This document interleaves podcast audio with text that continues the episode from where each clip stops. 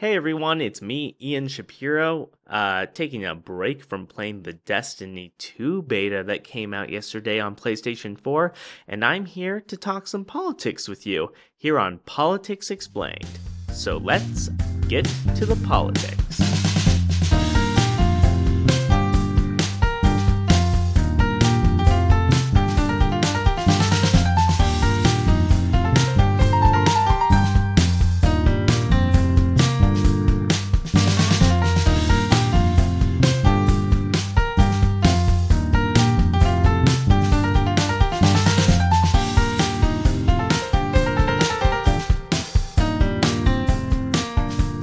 Today on Politics Explained, we begin Politics Explained as we always do with our segment Trump Tweets Explained. Trump has two tweets for us this morning. The first is as follows I will be having lunch at the White House today with Republican senators concerning health care. They must keep their promise to America. This is in reference to Donald Trump announcing that he is going to have a lunch with senators where he gets Mitch McConnell to actually have a vote sometime this week or next on the healthcare bill that does not look like it's going to pass. Individuals like Lisa Murkowski have already said that there are no votes. We had a couple more uh, yesterday saying that there are no votes. John McCain, uh, Republican senator from Arizona, is out of commission due to surgery, but he's also almost certainly a no vote. Uh, so it'll be interesting to see what comes out of this meeting, considering they don't have the votes they don't have the votes. They're gonna need congressional approval and they don't have the votes. Apologies for the Hamilton reference there. Donald Trump's second tweet of the day is The Republicans never discuss how good their health care bill is. Uh, okay, let's break this one apart piece by piece. Uh, I mean, it strips Medicaid away from the most vulnerable individuals in the United States. And at one point, the version, you know, paid for these uh, strips of Medicaid with tax cuts for the richest among us. Optically, that doesn't look very good. So they're probably not going to talk about that part of it. Also, it's generally 17, 20% popularity rating, which is really low. Uh, but here Trump says it will get even better at lunchtime. So apparently Trump's gonna like provide some ideas for the bill, which is very strange because Trump's not much of a policy wonk. He tends to think of politics in transactional terms. Uh, he's not really interested in the weeds of policy. And then finally in this tweet, Trump says the Dems scream death, death as O Care dies.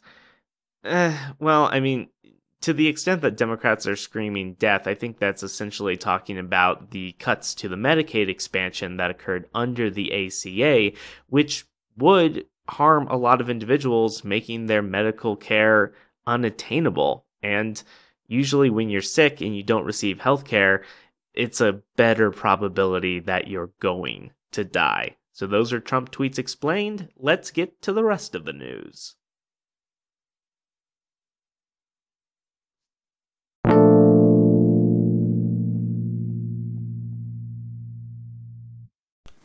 Hey there, I wanted to call in on Adam's question about Trump's Twitter.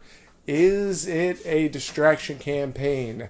I think that question comes from a very, very common place among political thinkers, and that is from the position of overthinking it. Uh, I believe, well, and it's true, these people that are elected to office are just human beings and they have a Twitter, just like you and I have a Twitter. And I don't think there's that much thought that is put into it. I think Twitter is just Trump's sounding board for his thoughts. Maybe he had a meeting that related to the tweet or a phone call and he's just shooting a tweet out. But I think it's a gross error that we make on all sides of the political spectrum to really dig in and analyze the deep meaning it's not there. I mean, these are just normal dudes, normal human beings doing normal human being stuff, and I think that's all we can really say about it.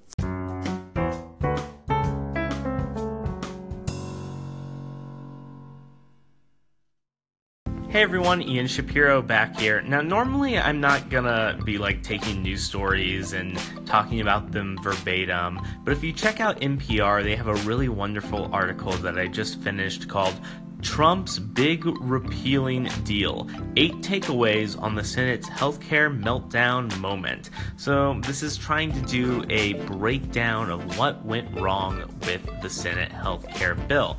And I think around Friday of this week, uh, Politics Explained is going to do a big healthcare timeline, maybe even starting with uh, the 90s, or maybe we'll start with Obamacare. Uh, but generally, I want to talk about some of the points that these NPR reporters talk about, which is number one, the president was AWOL. He was kind of missing from action when it came to supporting this bill.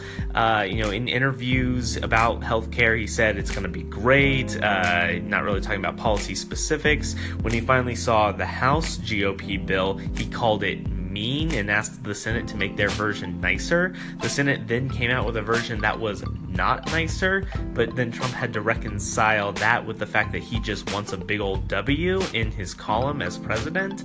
Uh, and so he has been supporting the Senate health care bill, even though it has steeper cuts to Medicaid than the House bill did.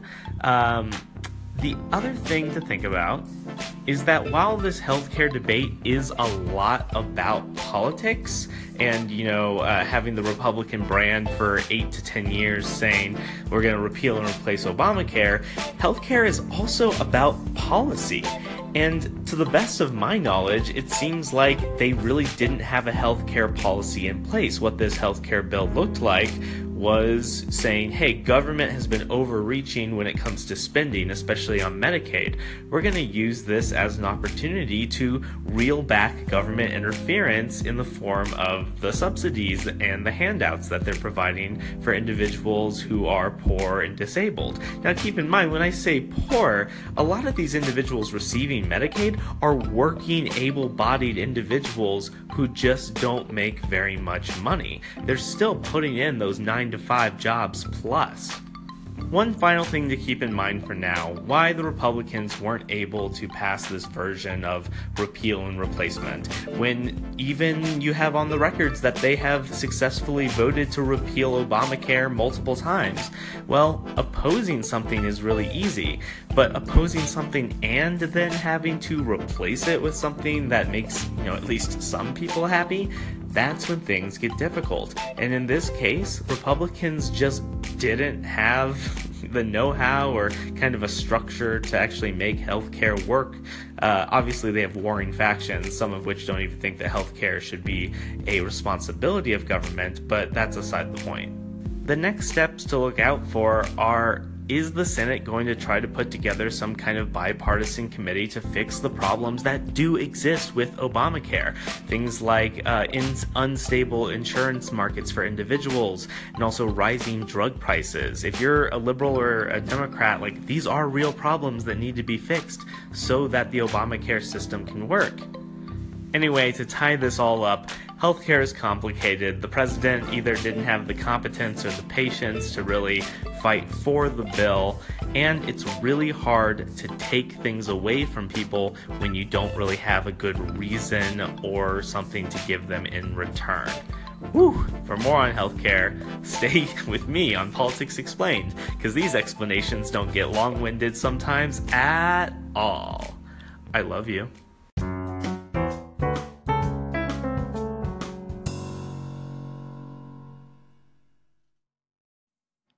As a lot of you probably know, especially if you listen to Politics Explained on the daily, is that the Senate GOP healthcare bill has not been doing so well. Mitch McConnell has failed to secure the requisite 50 to 51 votes needed in order to move to proceed to a vote and, you know, amendments and discussion on the bill. So it's basically dead in the water. However, McConnell, of course, had a plan B, and that was to have his members take a vote that they had actually taken before when President Obama was in office. And that vote was just a clean repeal of the Affordable Care Act. That's right. Clean repeal means no repeal and replacement. So, I bet you're wondering how that's going. Well, it's not going to pass. Uh, and but because it was put on the docket and it looks like they're going to have at least a scheduled vote for it, the CBO went ahead and scored what just repealing Obamacare would do. What's the headline, you may ask? Why did I just bury the lead? Because it's horrendous. The CBO reports that repeal of the Affordable Care Act would leave 32 million individuals uninsured by the year 2026. This is astronomically higher than the uh, 15, 22, 23 million numbers that we'd seen from other healthcare bills brought to the GO brought to Congress by the GOP in 2016. Clearly, it looks like the way forward is going to be fixing things like prescription drug prices and also providing an atmosphere where insurance companies don't have to raise premiums because they're unsure about what the future of healthcare and government holds. Woof. For more on all that, you're listening to Politics Explained. I'm Ian Shapiro, and tomorrow we'll get back to the politics.